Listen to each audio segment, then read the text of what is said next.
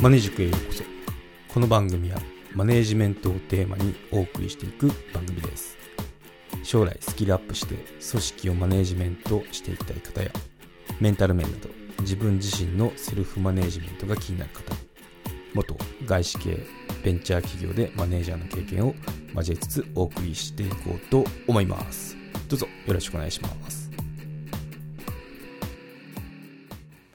はい今回は女性管理職について、まあ、日本のその、まあ、なんだろう意識調査とあとまあその実際に女性管理職が当たり前だった職場であの外資なんで働いてたんですけど、まあ、そういった経験も踏まえて話していこうと思いますね、うん、ちょっと面白い記事見つけまして女性活躍できない昭和の遺物は遺物に未来はないっていう東洋経済さんのコラムを見つけたので、まあ、それを紹介しつつで、まあ、その私の考えを述べつつっていう感じでやっていこうと思います、うん、はい。女性がたくさん入っている会議は時間がかかる。森さんですね。元オリンピック大会組織委員会会長が女性への失言で辞任に追い込まれたのは今年の2月のこと。自分が属する組織員の女性はわきまえている。などの発言は女性に対するアンコンシャスバイアス。無自覚の偏見を浮き彫りにした。公の場における森氏の言動は論外だろう。だが一方で背筋が寒くなった世の男性も少なからずいたのではないだろうか。それだけ日本社会は不合理な男性優位やさまざまな場面での男女格差が根強く残っているにもかかわらずそれを普段意識している男性は少なくないっていうあのことが語られてましたね。うん、そうですね。やっぱこの無意識の発言っていうのはその普段の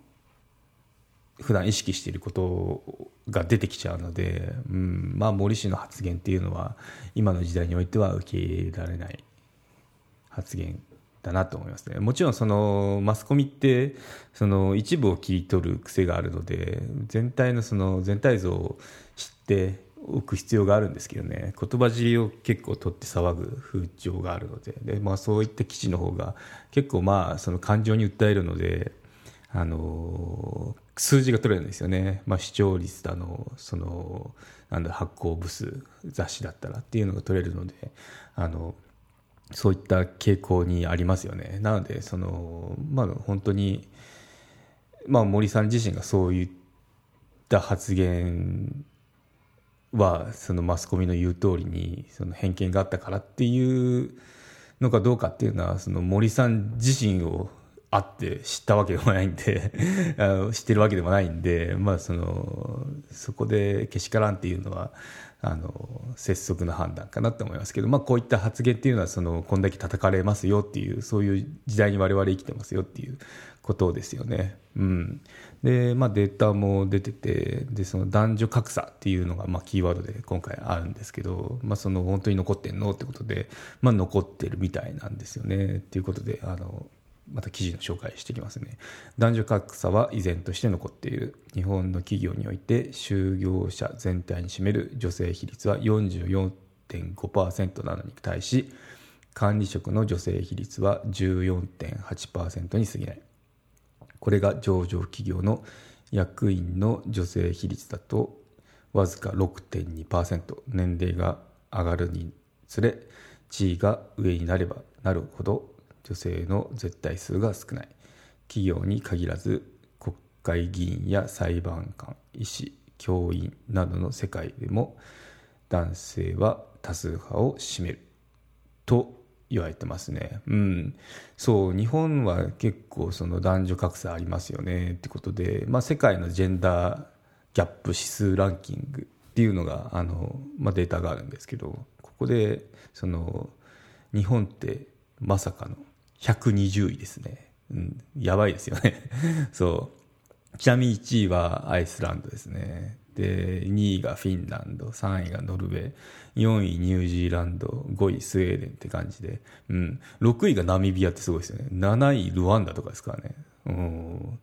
なかなかすごいですよね。その、まあ、どういったこのランキングが構成されているかっていうと、まあ、政治順位経済順位教育順位健康順位っていう、まあ、こういった4つの切り口でスコア化をしてで、まあ、その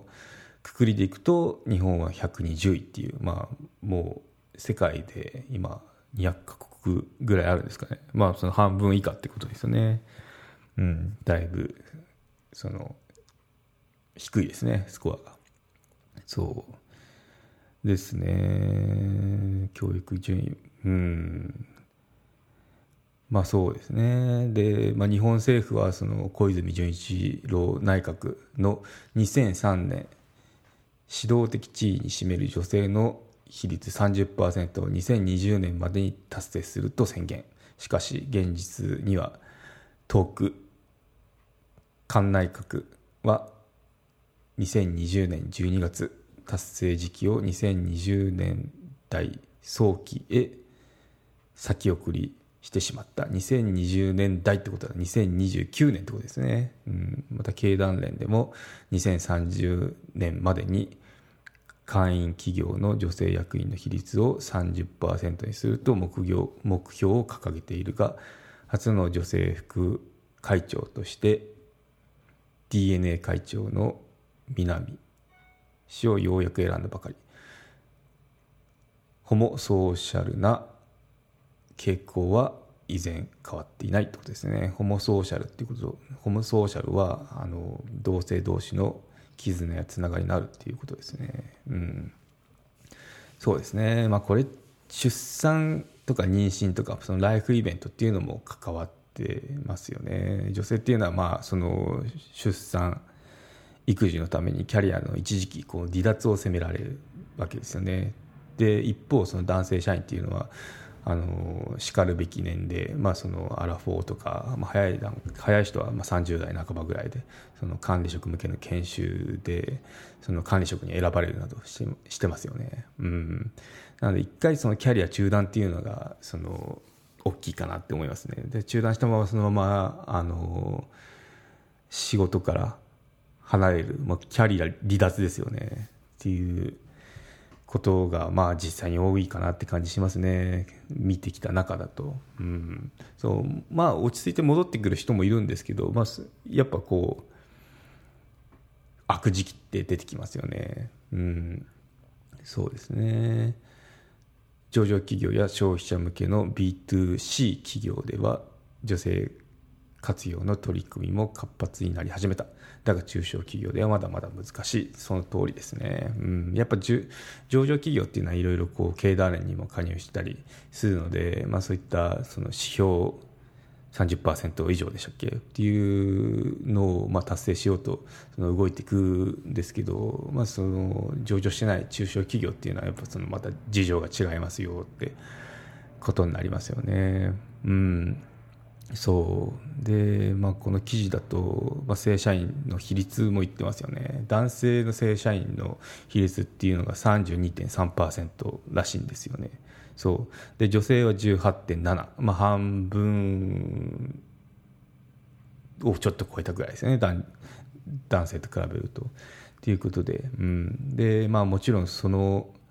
影響を受けて給与にも差が出てきますよね。その男性がまあいい役職に高い役職についてるってことはお給料もそれに伴って上がっていくので。で、まあ、その女性がそういう役職についてないとなるとお給料って差が開きますよね。っていうのでいろいろその、うん、波及してきますよね。正社員。うん。キャリア中断される。で正社員比率もその男女差がある。で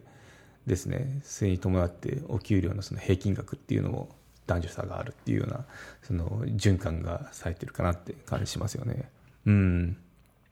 そうですね。で、うん。まあ、海外だとどうなのかなっていうのをそのシェアしていくとまずその男性版男性がその産休入るっていうのはなかなかこう聞いたことないと思うんですよね日本だと。でもまあ実際にあ当たり前にあるんだなって思ったことがあってそのアメリカの方で弁護士さんがいたんですけどその人がそのおめでたで おめでたっていうかその奥さんがおめでたになってで生まれましたって時にあの産休に入ったんですよね。3ヶ月間くらいだったかな。3ヶ月か半年くらいだったかな。うん。入ったんですよね。男性がまあその産休入るっていうのでおおそうやっぱ違うんだなっていうのはあの思いましたね。うん。まあその間にその一人しかいなかったか、確か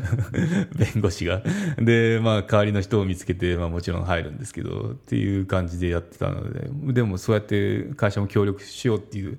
姿勢があったので、なかなかやっぱ違うんだなって思いましたね。まあ、そういう感じで男性も普通にその日本の企業で、産休入りますとかいうことができたら、まあ、だいぶそ、そういうのがこう、当たり前な世の中になったら、あの、働きやすいですよね、まあ、女性もそのキャリア中断せずにいけるしっていうのもあって、うん、でそうですね、まあ、ちょっとデータがないんであれなんですけどアメリカのその元海軍だったかな。海軍の友達とその話したことがあるんですけど女性なんですけどね、うん、で産休でまあ1年くらい休むんですけど、まあ、そこが信じられないって彼女は言ってましたね、うん、まあ数ヶ月休むのはその分かるけど1年は長すぎだみたいなことを言っててそこもその意識の差っていうのがあるんだなっていうのは感じましたね、うん、日本ってやっぱ1年くらいまとまって取るのがまあ一般的だと思うんですけどそのまあある一人のアメリカ人からするとそれは長すぎるっていう意見もあるんですよっていうことですよね。うん、そうですね。なかなかもう面白いなと思いましたね。うん、ですね。まあ、うん、まあ、この記事に対してまあ私の意見を言うと逆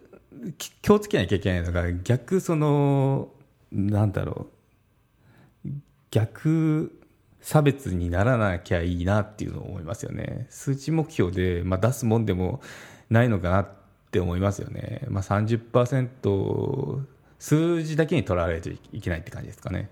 30%以上その2030年までに達成するんだと、まあ、経団連とかその政府の目標があるんですけど、まあ、そのそれにこだわってその本来上がるべきでないようなあの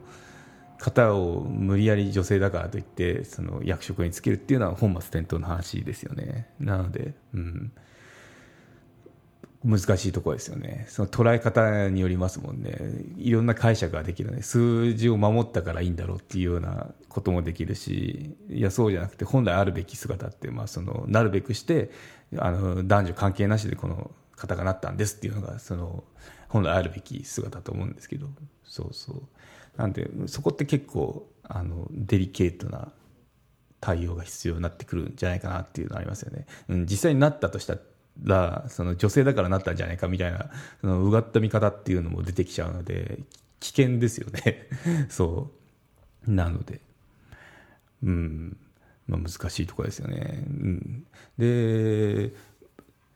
そうですね、まあ、こんな感じでその目標立てなくたっても実際に勤めた会社っていうのは半分くらいでしたね自然と。うん、役員も半分男女半分って感じでしたよね。うん。そうですね。社員もマネージク有料チャンネルのご案内をいたします。アップルのサービスが始まり次第有料版チャンネルマネージクプレミアムがアップルのポッドキャストで開始されます。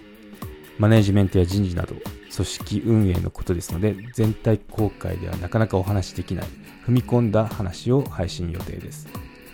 有料会員は無料では一部しか公開されてないエピソードの前編を聞くことができます。